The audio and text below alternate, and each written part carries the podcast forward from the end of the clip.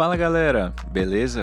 Seja muito bem-vindo a mais um episódio do Asas à Profissão, seu podcast sobre ciência, conhecimento e profissão. Hoje vamos conversar com a Tuane. Ela tem 30 anos e é tecnóloga em estética e cosmética e doutora em ciências farmacêuticas e muito atuante no quesito juventude a nível nacional. Quer saber como? Ouve o nosso podcast e vamos juntos alçar voos gigantes com a nossa profissão.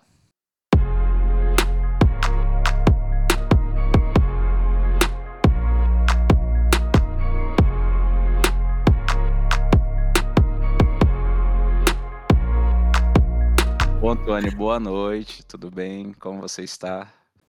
Boa noite, Felipe, tudo bem com você? Tudo bem, graças a Deus. Bom, Tuane, muito obrigado por ter aceitado participar de mais um episódio aqui do Asas à Profissão, que é o podcast aqui. E eu imagino que deve ter sido difícil aí arrumar um tempinho na agenda, mas muito obrigado. Imagina, é um prazer poder compartilhar experiências com você e com a galera que vai ouvir a gente. É verdade. Da última vez eu e a Cris, a gente gravamos aqui por algumas horas, né? Um pouquinho mais de uma hora, né?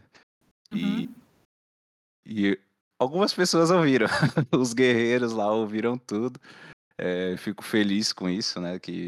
Se um ouvir, já tá bom já. Então, teve mais de um, né, que ouviu no outro. Então, tá bom, foi legal. O feedback das pessoas é bem legal também. Então, é isso aí. Eu imagino que esse aqui ainda vai ser bom tanto quanto. Bom, Tuane, mas antes de tudo, né, para quem não te conhece, né, você poderia se apresentar? O que você faz? O que você se formou? Enfim, o que você faz hoje em dia? Nossa, que pergunta complexa. Profissionalmente falando. Fora as partes aí que também eu vou querer saber, né? De partes que você ajuda, né? Em outras questões, assim, fora do trabalho, do profissional, né? Uhum. Aí são coisas que também vou perguntar mais pra frente, mas agora falando profissionalmente falando, quem é a Tuane? Bom, atualmente, por mais... depois eu falo da minha formação em si, mas atualmente eu atuo como professora e gestora. Então, podemos resumir nisso. Mas não foi assim desde o início, né? Não era esse o propósito inicial. A gestora que você diz seria a direção do curso? Isso, eu coordeno, eu sou professora universitária e comecei esse ano, né, a coordenar o curso também. Então, eu consegui aliar duas coisas que eu gosto bastante, que é a docência e a gestão, estou bem feliz com isso.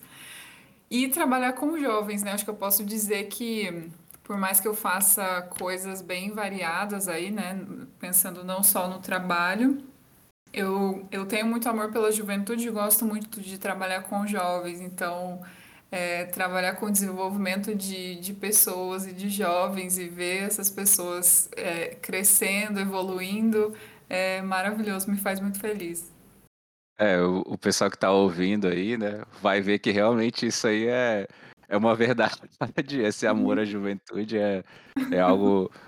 bem verdadeiro aí, né? Que logo, logo a gente vai falar, né? Ainda nesse episódio aqui.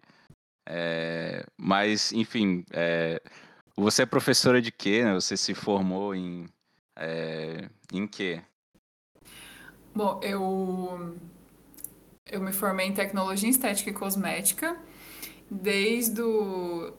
Não me pergunte por que eu escolhi essa graduação, é difícil até lembrar isso, né? Esse ano o ano passado, fizeram 10 anos que eu me formei e com o tempo, isso que é interessante também quando a gente fala de profissão, né? De como às vezes a gente acha que aquela escolha vai ser para sempre, mas as coisas vão se modelando, vão mudando, né? Graças a Deus. Então, eu me formei em estética. Desde o primeiro ano da faculdade, eu me envolvi em pesquisa científica.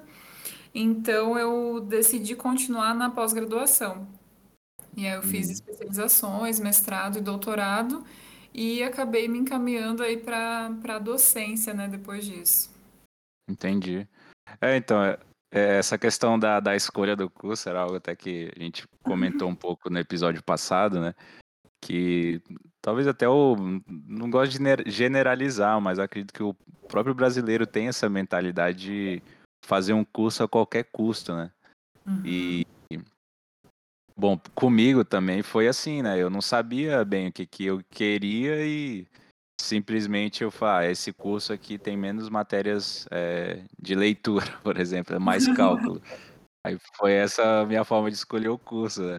Uhum. Então, assim, realmente a gente não para pensar se isso é uma decisão, a gente leva como uma decisão para a vida, e algo que a gente conversou com a Cris era que, mesmo que você não se sinta bem naquela, não é o caso dela, mas que você não se sinta bem, você pode mudar de profissão, não tem problema, né?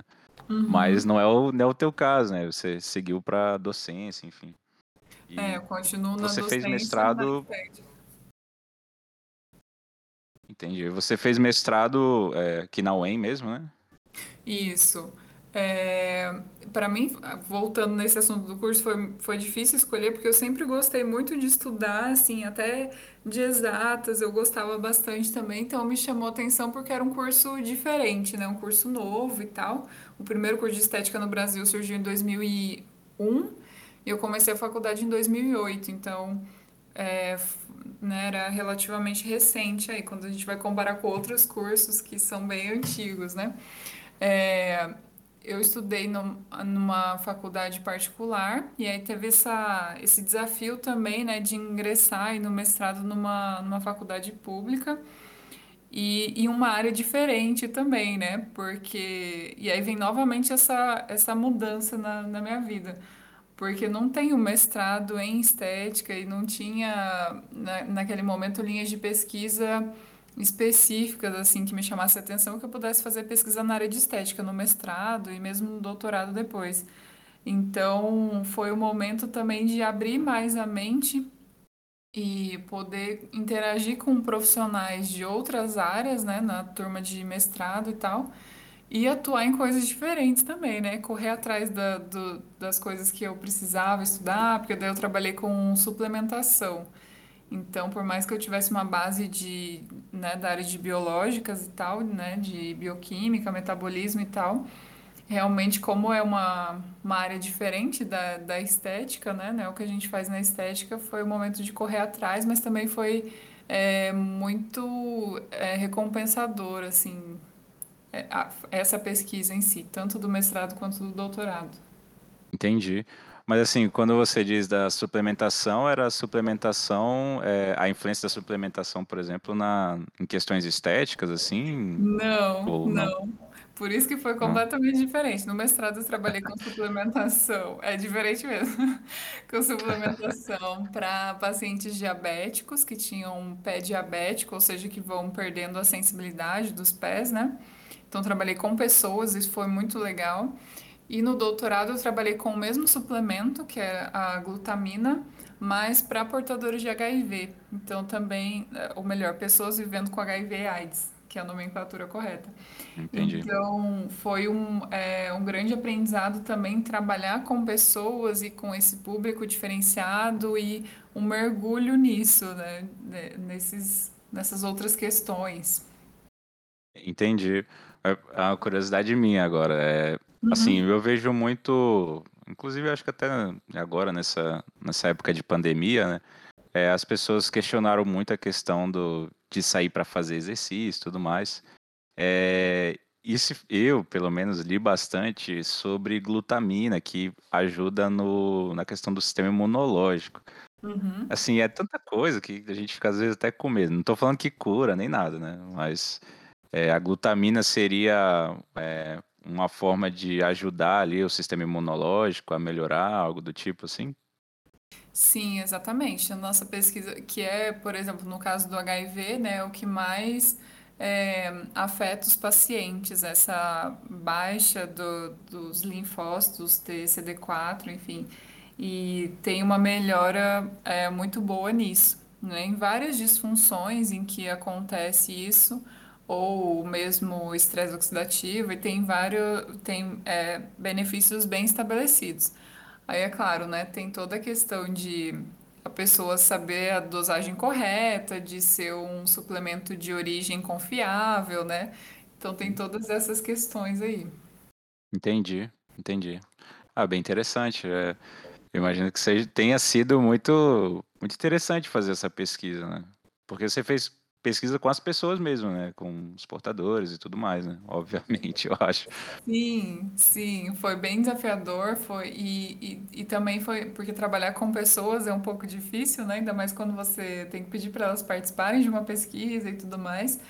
Mas foi um grande aprendizado e foi muito bom para mim, enquanto esteticista, né? Poder continuar trabalhando com pessoas. Por mais que eu estivesse em uma linha diferente... Isso de como lidar com as pessoas, aí continua esse aprendizado, por mais que eu não estivesse atuando na estética, né? Sem contar as outras questões por trás, por exemplo, do HIV, né? Que aí eu pude mergulhar de cabeça também, conhecer melhor o que acontece com essas pessoas e o que aconteceu ao longo da história, né? Desde que a doença surgiu. Entendi. Ah, bem legal. Você escolheu a estética, né, o curso lá em si. Realmente, quando você para pensar, se você estiver pensando no mercado de trabalho, aí eu quero também ouvir de você, que já está mais inserido nesse mercado, né, quais são as opções após se formar, mas eu imagino assim, porque as outras profissões... Não tô falando mal, tá? Não me leve a mal. Mas, por exemplo, existe aí o Conselho de Farmácia, né? Conselho Federal de Farmácia. Conselho Federal de Odontologia, que inclusive até deu um problema, né? Agora que o Conselho de Odontologia libera a rinoplastia definitiva, alguma coisa assim. Uhum. Enfim, são uns decretos, umas coisas lá que eles fazem lá, que tem sido muito questionado pelo Conselho de Medicina e tudo mais, mas eu ainda não ouvi um Conselho Federal de Estética ou Profissional de Estética, não sei qual seria o nome correto. Inclusive até nessa questão do não sei se entra, né, mas por exemplo, se eu não me engano, me corrija se eu estiver falando besteira, mas essa questão dessa rinoplastia, alguma coisa assim, o correto é quando eles aplicam, acho que é ácido hialurônico, se eu não me engano, e enfim, faria muito mais sentido para mim se um esteticista estivesse fazendo isso do que um dentista, porque sei lá, eu tô sendo leigo aqui, mas o dentista pra mim tinha que cuidar do dente, né? Eu sei que tem mais coisa, né? Mas... Para mim faria muito mais sentido o esteticista cuidar dessa parte, né? Mas, não sei, existe o Conselho Federal de Estética, e se existe, o que ele tem feito assim, nesse sentido de combater, por exemplo, esses casos desses dentistas que fazem essas loucuras, e enfim. E se eu não falei besteira também do ácido lá? Não, é isso mesmo. Na verdade... O procedimento de rinoplastia é a cirurgia mesmo, que é feita por, né, cirurgiões plásticos, mas tem a rinomodelação, que aí é feita essa, né, aplicação do ácido hialurônico em determinados pontos do nariz, e aí não precisa fazer a cirurgia, e você tem um nariz mais harmônico, digamos assim, né, de acordo com o visagismo, com o perfil da pessoa e tal.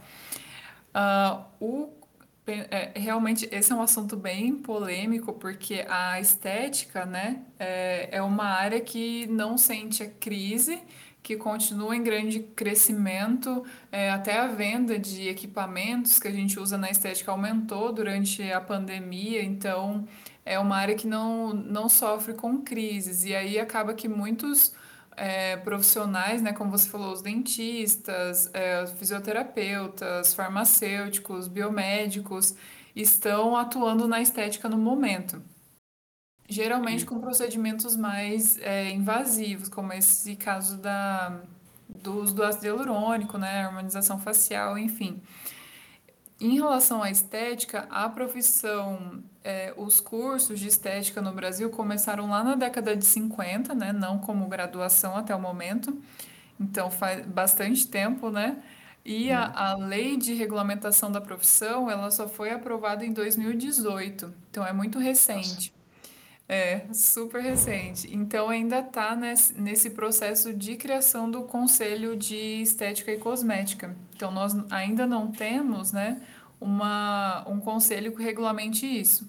Com a lei de regulamentação da profissão, né, fica estabelecido que o esteticista, o técnico, né, é o que faz o curso técnico em instituições reconhecidas, e o tecnólogo é o profissional de nível superior que faz uma graduação, né, e estabelece o que cada um faz. Mas, aí as pessoas, o que até então acontecia muito, né, de pessoas que faziam um curso livre e começava a atuar na estética, né, faz um curso de limpeza de pele, começa a atender e tal, não é mais permitido a partir dessa regulamentação, né, a partir de 2018.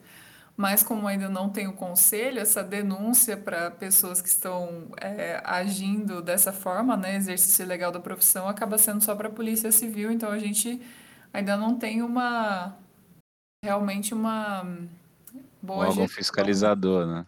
É, uma boa fiscalização disso, então as pessoas realmente têm que ficar atentas aí quando procuram um serviço de estética para ver se o profissional é capacitado, como a gente viu essa polêmica da rinomodelação aí esses dias, né?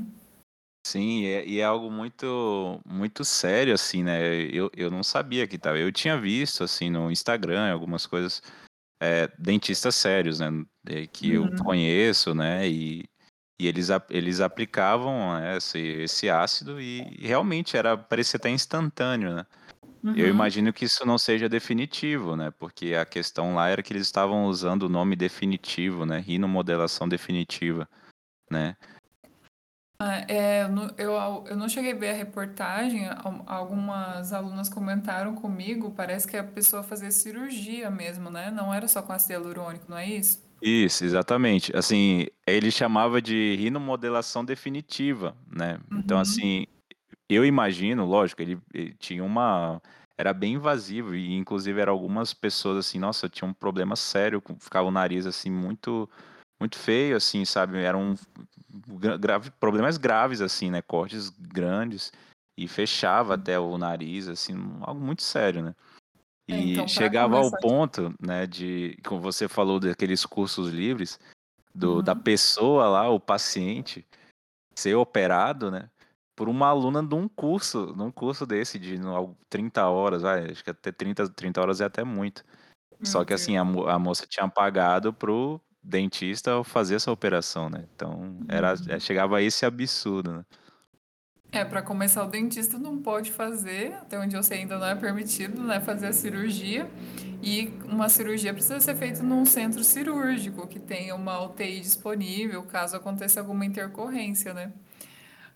Então é bem, bem complicado e as pessoas precisam ficar atentas a isso, né? A gente não pode buscar essa melhoria da aparência e do bem-estar a qualquer custo. Quando se trata de rinomodelação, mesmo que seja só com a injeção do ácido hialurônico, né? Tem esse efeito instantâneo, como você falou, ele não dura muito tempo, ele é reabsorvido pelo nosso organismo, né? Então vai durar aí um ano mais ou menos e a pessoa tem que refazer, mas é um procedimento que tem um alto risco de causar necrose, né? Da pessoa perder o nariz, literalmente. Nossa. Então é bem complexo, mesmo que seja só quando se usa a injeção de ácido hialurônico. Entendi. Não, tem que ficar atento. Eu sempre fui muito medroso, assim, com questões estéticas, principalmente no rosto, né? Eu tinha problemas com a barba, assim, né? Que meu cabelo não é liso, né? Então, tem um nome correto para isso que dá na barba, né? Mas eu não vou lembrar. Isso, exatamente. É exatamente isso. E aí eu fiz fotodepilação, né? Luz pulsada, alguma coisa assim. Não é necessariamente o laser, né? Isso porque eu morria de medo do laser, mas porque eu acredito, né, que esses cursos livres e tudo mais, né? Não tô falando que esse é o problema, mas que determinadas pessoas, né, faziam determinados procedimentos, sem nenhum conhecimento, às vezes, eu imagino, né? E resultou em sérios problemas, assim, com o laser, né? Que eu lembro que há um tempo, pelo menos para mim, tá? Ele ficou meio que queimado, assim, né? No mercado, entre aspas, assim, no mercado que eu conheço, né? Uhum. Mas, assim, hoje eu conheço muitas pessoas, sinceramente não lembro mais de ter visto problemas ainda com laser, né? Aqueles... problemas de pele que causavam após o procedimento, né? Então, eu acho que realmente vem melhorando muito, né? O mercado de estética, né, no Brasil. Ele vem se profissionalizando mais e mais, eu imagino, né? Sim, o mercado vai selecionando, né? Mas as pessoas precisam ficar atentas. E, assim, em relação a cursos livres, né? Seja para qualquer profissão, o curso livre é livre mesmo, então o Ministério da Educação não tem nenhum critério em relação a isso. Se a pessoa quiser dar um curso livre e fornecer um certificado lá, assinar pelo certificado, não tem ninguém que fiscalize isso, o Ministério da Educação não fiscaliza isso. Então é livre, como o próprio nome diz. Então as pessoas têm que ficar atentas e buscar realmente um profissional capacitado e habilitado. Nossa, verdade, agora que eu parei para pensar, é tão óbvio, mas eu nunca tinha parado para pensar, né? Porque, por exemplo, né, eu sou da engenharia, né, e a gente vê muito hoje em dia curso de energia solar. Agora na pandemia até que diminuiu um pouco assim, os cursos, porque eram mais presenciais. Mas realmente ali você não tem um controle, você confia que aquele cara saiba. E tem muita gente que é assim, né? Ele faz o curso, né, de 2 dias, algo do tipo, e às vezes ele não consegue vender, então ele abre o curso dele. Mas assim, ele nem chegou a instalar um, por exemplo, ele replica o que ele viu no curso. Aí como será que esse aluno dele está indo fazer o serviço? Que cuidado será que ele está tendo? Na elétrica a gente tem um monte de norma que tem que seguir, às vezes não é só uma, mas tem uma outra que depende, enfim. Então, assim, eu nunca tinha parado para pensar nisso, e realmente não existe uma fiscalização para ver se quem está dando o curso é uma pessoa habilitada, enfim. Realmente, sim. Agora que eu parei para pensar. Em todas as áreas, não tem fiscalização nenhuma. Então, e é algo que hoje em dia é o que tem vendido muito, né? Principalmente na internet, aí você vê essas pessoas que ficam milionárias aí no YouTube, eles vendem algum curso, é sempre assim. Aí fala, hoje tem live gratuita sobre, não sei, sobre laser, por exemplo, aí, né? Depilação a laser. E aí tem uma live e ele não fica 1 hora falando nada, né? É sempre beirando o assunto, né? Para não dar assunto que ele faz no curso. E... lógico, não estou generalizando, tá? Mas a grande maioria na internet que eu vejo assim é assim, né? Existem profissionais sérios e é eles que a gente precisa buscar, né? Então, depois disso tudo, chega lá depois de 1 hora, ele fala, então, aqui está meu curso, se você quiser aprender mais, tá aqui, toma. Né? Então, dependendo do profissional, a gente compra. Eu compro o curso assim também, não estou falando que é Mas banalizou tanto, né? E aí que acaba a gente sem saber quem é quem, né? Tem que pesquisar, né? E hoje, para você saber quem é bom mesmo no mercado, tem como. Inclusive, eu acho que você tem um curso aí, eu imagino que você esteja ministrando, né? Um curso do Rico, né? É isso? Estou como monitora. Tem diversos sim, dos cursos dele. Já ministrei também, mas enfim, deu uma parada agora durante essa pandemia. Mas realmente tem muito conteúdo muito bom na internet, né? E acho que a gente precisa aproveitar. Do Rico, por exemplo, né? Você consegue assistir palestras dele, de outros profissionais da estética no YouTube. Ele tem uma plataforma agora também de cursos.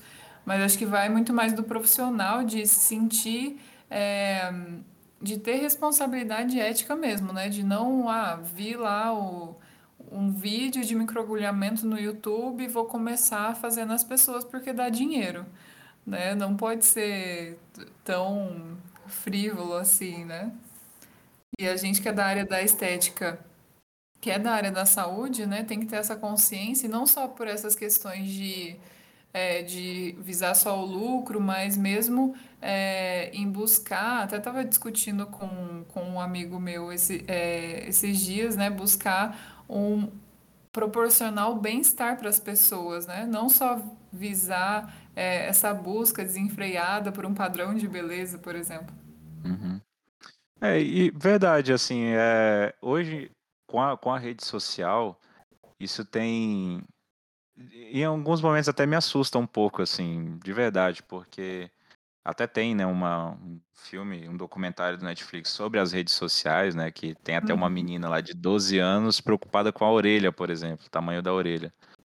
Só que, assim, a gente antes, bom, pelo menos no meu tempo lá, a gente não se preocupava tanto, assim, com essa parte estética, né. E vem aumentando cada vez mais, as pessoas querem se transformar no filtro, né. Uhum. E aí, não só na questão do rosto, né? Mas em fazer mudanças no rosto.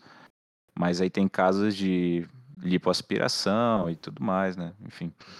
Mas aí hoje a gente vê muito os famosos aí fazendo harmonização facial, né? Uhum. E eu já vi, tem um caso aí que não vou falar, lógico, não é famoso nem nada, é conhecido meu. Meu Deus do céu, ficou estranho. Mas... O que seria isso? É um implante? O que é? Você saberia me dizer? É com ácido hialurônico também. Ah, entendi. Porque ele tem esse efeito de preencher mesmo, né? Então, se a pessoa, por exemplo, quer que a mandíbula fique mais... O rosto fique mais anguloso, então injeta em determinados lugares. Ou nas olheiras, né, que é muito fundo, digamos assim, essa região dos olhos. Então, essa aplicação de ácido hialurônico.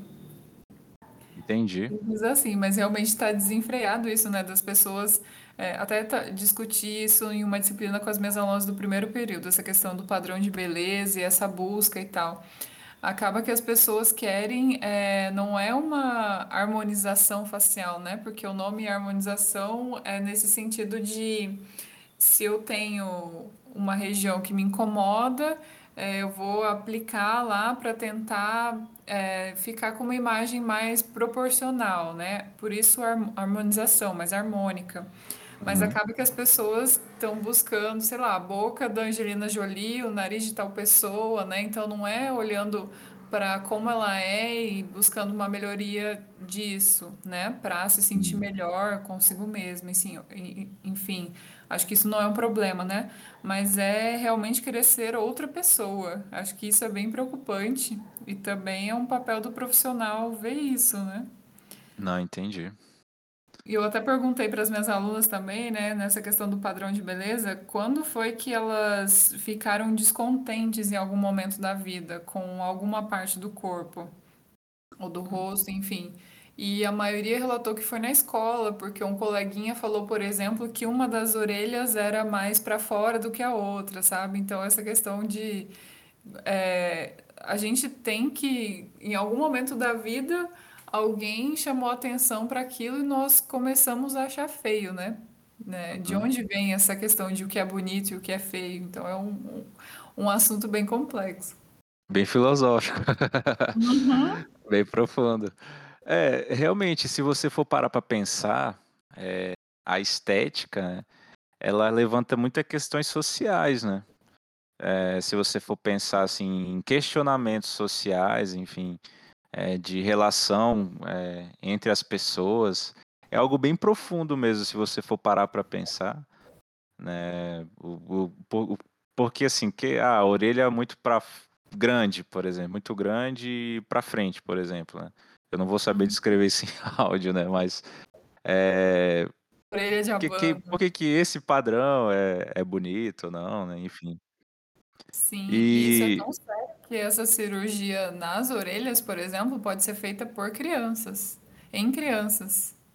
Desde entendi. Que a criança tem uma consciência, a otoplastia, que é essa cirurgia para corrigir as orelhas de abano, né? As orelhas que são muito abertas, é feita em crianças. Nossa, eu lembro de uma história, assim, igual você estava relatando, das pessoas que na escola, né, ouviam algumas brincadeiras, enfim, alguns xingamentos, apelidos, né, referente a algum defeito estético. E eu lembro que eu conheci uma pessoa que ela passava cola, né, atrás da orelha e colava, assim, a orelha para ficar junto e... a que ponto chega, né? Uhum. Mas eu também tenho um questionamento, né? Eu vou te colocar na fogueira, eu acho. Vai, Não, porque hoje, por exemplo, a gente vê muitas questões na internet, né? Enfim, na sociedade hoje, muitos questionamentos sobre gordofobia, né? Que tem um lado estético também nisso, né? Uhum. Só que, assim, como você vai lá falar com as suas alunas agora, né? Quando que isso passa a ser algo estético? Como que você vai falar assim, ah, isso aqui é gordofobia, ou isso aqui você está falando porque é um problema de saúde? Deixa eu tentar formular melhor, né? Porque, por exemplo, já vi relatos, e isso é um ato extremo, né? Em que a pessoa ficou chateada com o médico, porque o médico falava assim, ó, você precisa emagrecer, porque isso e aquilo. E essa pauta foi levada tão a sério que chegou a isso, né, a esse ponto, né. Então, assim, como que eu vou aliar saúde com estética? Eu acho que eu não sei se eu consegui formular a pergunta. Sim. Mas, assim, aliar a questões de saúde com estética, né? Porque chega um momento que ou um vai muito ao extremo, a questão estética a qualquer custo, ou, enfim.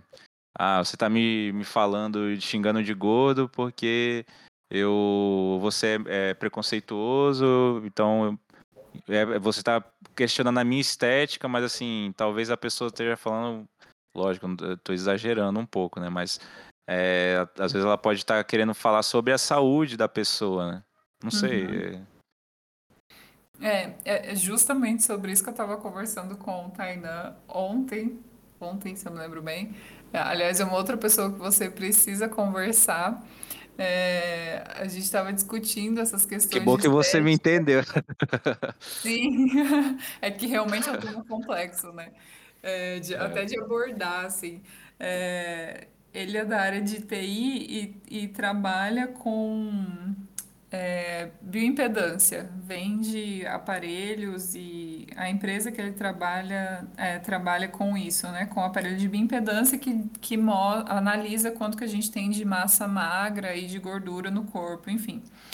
E aí ele estava falando sobre como mudar esse padrão, né? Porque uma das campanhas que ele fez e tal, tinha aquela foto de uma pessoa magra, esse padrão mesmo que a gente conhece, né? Então, como que a gente consegue ir mudando isso? E uma das coisas que eu perguntei para as minhas alunas também, né, como nós, enquanto esteticistas, como que a gente vai vender os nossos tratamentos, né, divulgar? Vou divulgar, conquiste o corpo perfeito, né? Como vai ser isso? Vai ser com aquele abdômen chapado que é impossível de conseguir ser um Photoshop, enfim, ou dedicação integral à academia, né? Então é muito isso. Eu acredito e digo isso para elas, né? Que a gente precisa trabalhar e entender os pacientes, enxergar os pacientes como um todo.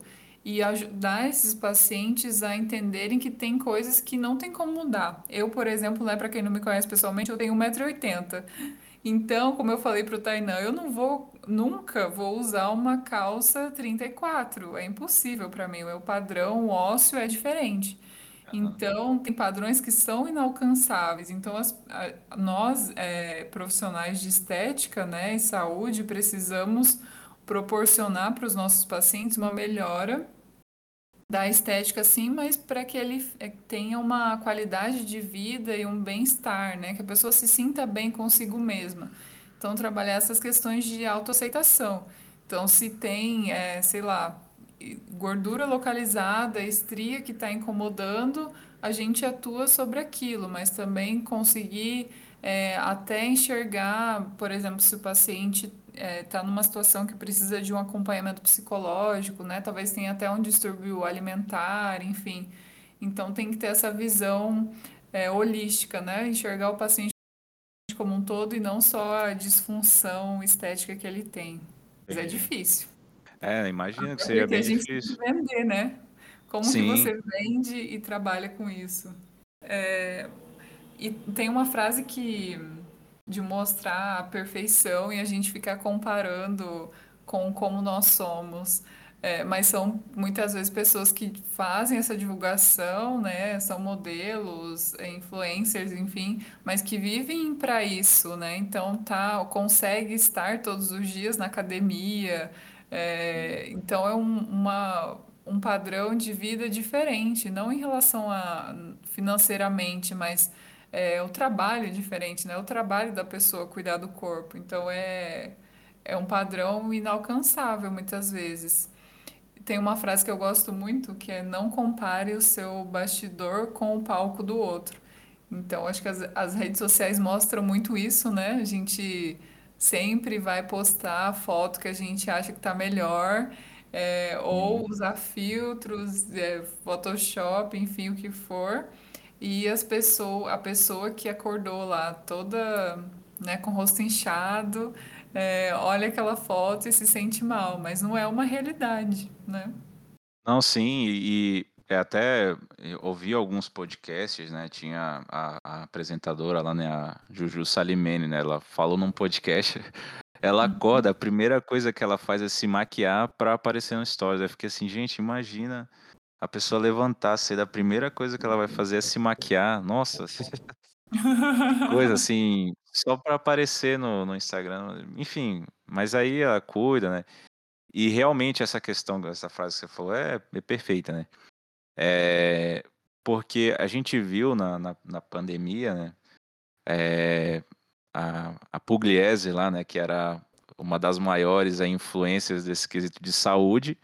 Quando começou a pandemia, assim, não tinha nada de saúde, assim, da forma como ela lidou, né, com aquilo. Então, assim, só relatou, né, expôs o lado, não sei se é verdadeiro, que eu não a conheço, né, mas expôs um lado que não é habitual aparecer em frente às câmeras, né. Porque o que vai na frente às câmeras é um personagem ali que às vezes precisa daquilo para pagar as contas, então ele faz aquilo, né? Uhum. Tem até algumas campanhas que daí as atrizes, famosos, enfim, postam fotos sem maquiagem e tal, né? Então, assim, também tudo bem se a pessoa quer fazer uma rinoplastia, quer usar maquiagem, quer fazer procedimento estético, mas precisa estar consciente do que ela está fazendo, né? Do porquê ela está fazendo, que é realmente para estar bem consigo mesma, não para ficar bem para outra pessoa ou porque o padrão dita isso, enfim. Assim, isso é muito importante, né? Acho que primeiro, tem que estar bem consigo mesmo, né? É um pouco difícil, eu imagino, de todas as pessoas pensarem dessa forma. Deveriam, né? Eu imagino. Mas com as questões das redes sociais, principalmente, essas preocupações acabam sendo muito fortes aí, né? Uhum. Mas uma dúvida agora também, né? Existe matéria na grade curricular de estética sobre marketing ou economia, algum empreendedorismo, não sei? Sim, empreendedorismo e marketing. Minhas alunas são mega empreendedoras, então mesmo antes de ter essa disciplina, eu vejo, por exemplo, as que estão no... Hoje mesmo, uma aluna me mandou foto que chegou os equipamentos dela e tal, então elas vão aprendendo e já atuando, isso é muito legal, são muito empreendedoras. Ah, legal. Então, assim, eu como não sou da área e não conheço, a atuação no mercado que eu vejo, e eu vejo isso como algo bom, né? Seguir na carreira, ou na carreira acadêmica, como você seguiu, ou empreender, né? Eu não sei se nas empresas hoje, grandes empresas, existe uma vaga específica para quem se formou em estética, por exemplo. Existe isso? Uhum. Na verdade, seguir a carreira acadêmica eu acho que é o menos comum, assim. Tem aumentado o número de esteticistas que têm seguido a carreira acadêmica, mas não é muito comum, não. Realmente, às vezes, né, quem faz a faculdade de estética, assim, se você pergunta em uma sala de aula, é 90% ou mais que quer empreender, né, ter o próprio negócio. E aí tem outras possibilidades de atuação, né? Em empresas de cosmético, em empresas de equipamentos, mas eu vejo que continua imperando isso do empreender mesmo. E até em equipe multidisciplinar, né? Com outros profissionais, com médico, com psicólogo, nutricionista. Então, essa veia empreendedora é muito forte na área de estética. Então, é isso que eu imagino, e eu vejo isso como algo muito bom, né, muito bom mesmo, porque dali podem surgir ótimos negócios, ótimas ideias, né? Como a gente falou no passado, eu e a Cris, né, a gente estava conversando, que a gente tem dificuldade, né, para ver essa questão do empreendedorismo, né? Às vezes vê algo como algo que vai dar muita dor de cabeça, a gente já está setado ali para buscar uma carteira assinada ou um concurso, mas eu acredito que a sociedade precisa de empreendedores e empreendedoras, né? Que façam a diferença no mercado, né? A gente só tem a ganhar com isso, né? Sim, concordo totalmente. E tem possibilidades pouco exploradas, né? Talvez até conversei com as minhas alunas quarta-feira sobre isso, de, por exemplo, quando você vai em uma farmácia, quem te dá orientação sobre quais cosméticos utilizar? Então, ter um profissional esteticista que consiga, pelo menos minimamente, avaliar a sua pele e te dizer, olha, acho que isso vai ser melhor ou isso aqui vai ser melhor... por exemplo, uma das possibilidades que não foram exploradas ainda, pelo menos não vejo muito sendo exploradas. Mas isso do empreender realmente e de mulheres empreendendo, né? Porque também na estética a maioria dos profissionais é mulher. Então é um ponto muito positivo, também vejo como algo muito positivo.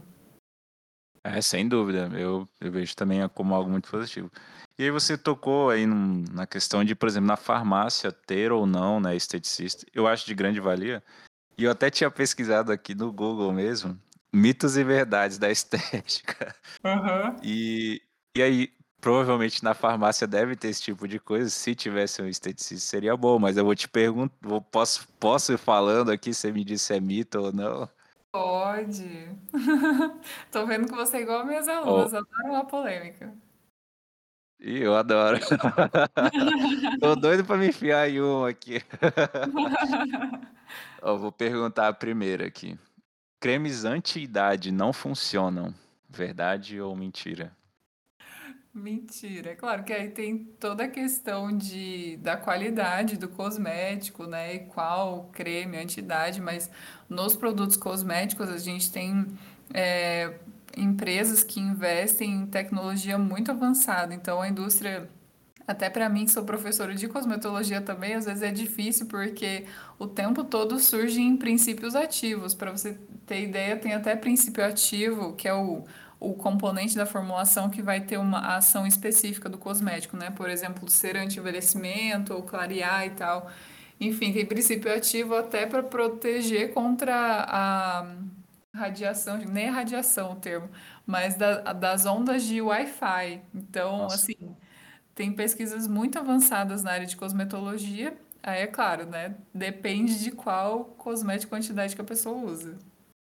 Não, mas agora eu fiquei curioso, existe uma pesquisa que fala sobre a influência das ondas eletromagnéticas no corpo, na pele, assim? Sim, sim. Em relação à radiação solar, já é bem estabelecido, né? Todo mundo sabe que para prevenir envelhecimento tem que usar protetor solar, por exemplo. Mas tem já pesquisas nessa área, eu não me aprofundei ainda no tema, mas tem até princípios ativos que protegem contra isso, minimizam esses danos. Entendi. É, assim, porque essa discussão, pelo menos, chegou a mim, né? Quando começou a se discutir o 5G, né? Que é a evolução aí do 4G. E que as ondas eletromagnéticas aí do 5G iriam fazer as pessoas terem problemas no cérebro, enfim. E, inclusive, no Reino Unido, né, as pessoas começaram a tocar fogo nas torres do 5G, assim. Nossa. Lógico, isso sem comprovação nenhuma, né? Uhum. Mas é interessante também, eu não sabia que existia uma pesquisa desse tipo e eu vou atrás. Vou atrás porque envolve um pouquinho da minha área também, né? É interessante eu saber também. A indústria cosmética é bem avançada nisso. E mesmo a nanotecnologia, por exemplo, né? Então a gente tem muitas inovações nos cosméticos. Entendi. Até para quem está nos ouvindo aqui e quiser saber se do 5G que eu falei, tem um vídeo de um físico brasileiro lá no YouTube. Ele explica lá tudo, mas vou dar spoiler, o 5G não vai matar ninguém, só por estar ligado, né? Consumir sal em excesso aumenta as chances de celulite? Não só sal, mas refrigerante, enfim. Sim, o sal pela retenção de líquido que causa, né? Então, e aí não só o sal em si, o pozinho que a gente coloca, mas o sódio, por exemplo, que a gente encontra em grande quantidade nos alimentos industrializados e também no refrigerante, são realmente vilões. Entendi. E uma outra seguindo nesse rumo aí, e a última aqui. Homens e crianças não têm celulite. É bem incomum encontrar em homens e crianças, até nos bebezinhos, às vezes a gente vê aqueles furinhos, né, quando são bem gordinhos, mas pela própria conformação, estrutura do tecido adiposo, que em nós mulheres é diferente, e pela influência do estrogênio, acaba que nós mulheres temos mais propensão à celulite, a famosa e temida celulite. E ela é tão comum entre as mulheres, por mais que, né, a gente fuja, não queira ter celulite, ela é considerada uma característica secundária feminina, porque é realmente muito comum nós mulheres termos. Mesmo as que malham sempre, têm o físico bem definido, pode acontecer também. Entendi. Daí uma curiosidade minha, né? O que seria a estria, se a gente vê aquele risquinho branco ali? O que seria isso? É uma lesão, enfim, não sei.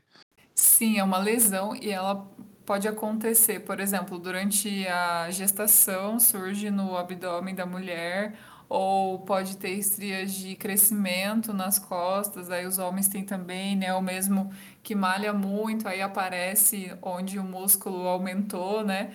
Então é basicamente porque a sua pele não aguentou essa distensão tão grande, esse aumento, né? E acabou rompendo ali o tecido dérmico. Então fica essa lesão. E é um pouco difícil de tratar, viu? Mas existe tratamento? Existe. Hoje em dia a gente trabalha principalmente com microagulhamento, tem resultados bem legais, mas é uma das disfunções estéticas aí bem desafiadoras. Teve uma até que eu li ali agora, né, que era da verdade e mito, né, que falava assim, estrias vermelhas são mais fáceis de tratar. Eu nem sabia que tinha estria vermelha, mas...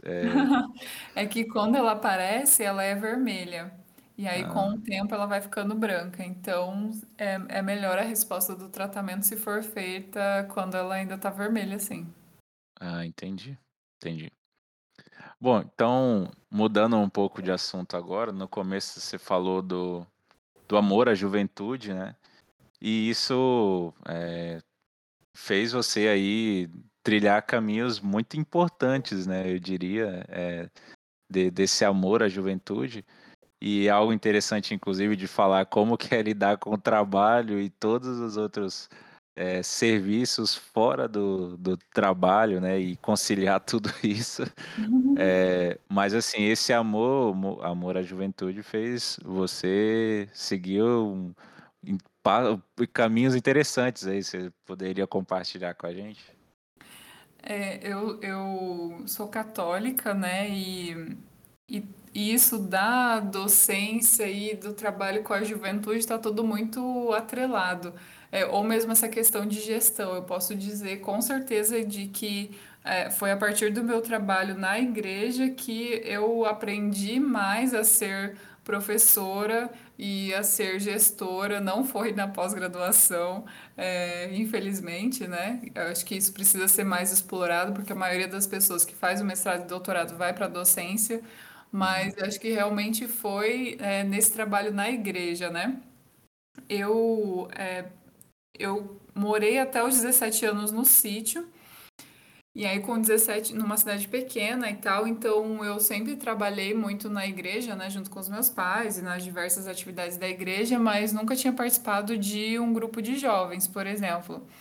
E aí, depois que eu terminei a faculdade, vim para Maringá, né, então com 17 anos, e depois que eu terminei a faculdade, que eu mudei para bem perto da minha paróquia, que é a paróquia do Felipe também, a Maria Santa Maria Goretti, eu comecei a participar de um grupo de jovens e logo de início, 4 meses depois, já assumi liderança e a gente fazia muitas ações sociais, né? Então, essa gestão de pessoas e a didática de preparar um encontro e tudo mais foi um grande crescimento para mim, enquanto pessoa, enquanto professora e gestora. Então, acho que foi a minha melhor escola aí. Pode continuar. Não pode falar. Não, é porque assim, você falou aí, eu também, a gente teve um período ali num grupo de jovens, realmente foi uma época que, se eu for pensar do lado profissional, me ajudou muito, né? Enfim, todos os toques lá que você passou para mim na época, né? E hoje eu vejo muita coisa que eu aprendi lá, de errado ou não na época, me tiraram ensinamentos muito, muito importantes hoje quando eu preciso gerir um projeto ou gerir pessoas, né? Então, realmente foi algo que para mim também foi muito importante, olhando para esse lado profissional, não somente pessoal, mas também o profissional, né? Uhum. Não só o pessoal e religioso, mas o profissional, né? E isso é uma das grandes demandas hoje, né, no mercado de trabalho, que saber lidar com pessoas, né, o relacionamento interpessoal e tal. E aí eu posso dizer que, a partir desse trabalho com a juventude que continuou, né, hoje eu atuo no setor juventude também, a nível nacional sou representante dos grupos paroquiais, né, participo do Conselho Episcopal Pastoral para a Juventude da CNBB, representando os grupos paroquiais, que é a expressão juvenil que eu participo. Então, o bom foi poder conciliar, né? Eu trabalho com jovens todos os dias, dando aula enquanto coordenadora, e poder fazer isso na igreja também, acho que consegui, pelo menos, por mais que eu faça muitas coisas, né? Consegui, pelo menos, ter essa linguagem comum, esse objetivo comum de atuar no desenvolvimento do jovem, seja no viés espiritual ou social ou técnico mesmo, né, da profissão. Acho que isso tem sido um grande ganho e um desafio, é claro. Ah, sim. Eu vejo o nosso podcast aqui está muito importante, está recebendo uma pessoa super importante, acredito até que a nível sul-americano, né? Recentemente teve aí que você divulgou uma reunião aí de pessoas de outros países, né, referente a essa questão da juventude, que é muito importante, né, a gente discutir e pensar na juventude. Alguém que está ouvindo pode pensar, mas é relacionado à religião, mas essas pessoas vão conviver com outras pessoas, enfim, e vai impactar na sociedade de uma forma ou de outra. Então, é importantíssimo, né, esses trabalhos com a juventude, né? Sim, não tem como, pensando na profissão mesmo, né, não tem como você dissociar quem você é no trabalho e quem você é fora do trabalho. Então, eu sou o que sou por conta de tudo isso, né, que vem junto comigo. Então, mesmo que eu não vá falar de religião na minha aula, a forma como eu me porto, ou, né, a forma como eu trato as pessoas, como eu olho para as pessoas ou cuido, vai estar relacionada com tudo isso, né?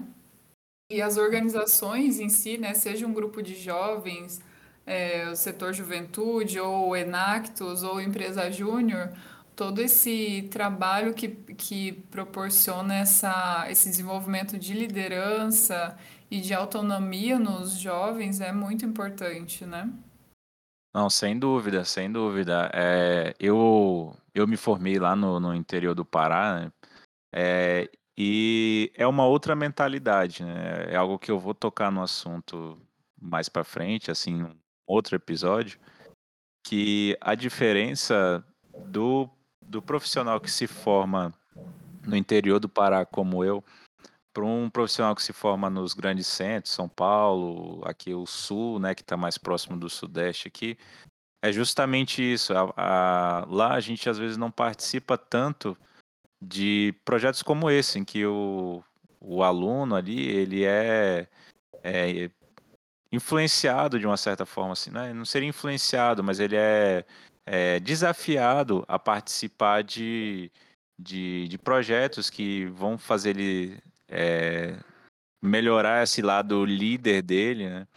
Uhum. Esse de conversar com outras pessoas, de não fazer um pré-julgamento ali daquele rapaz que está do outro lado, mas ouvir e se fazer ser ouvido, né? Sair dessa zona de conforto. Quando eu cheguei aqui, que eu participei, por isso que eu digo que me ajudou muito profissionalmente, porque eu fui sendo, não diria obrigado, mas eu fui participando de atividades em que esse meu lado de liderança e lado, o meu outro lado que eu não fazia, não exercitava lá, eu passei a exercitar aqui. Então, a diferença do profissional que se forma lá no norte, para mim a única diferença é essa, né? Que lá talvez não tenha tantos eventos que vão fazer ele desenvolver esse lado, né?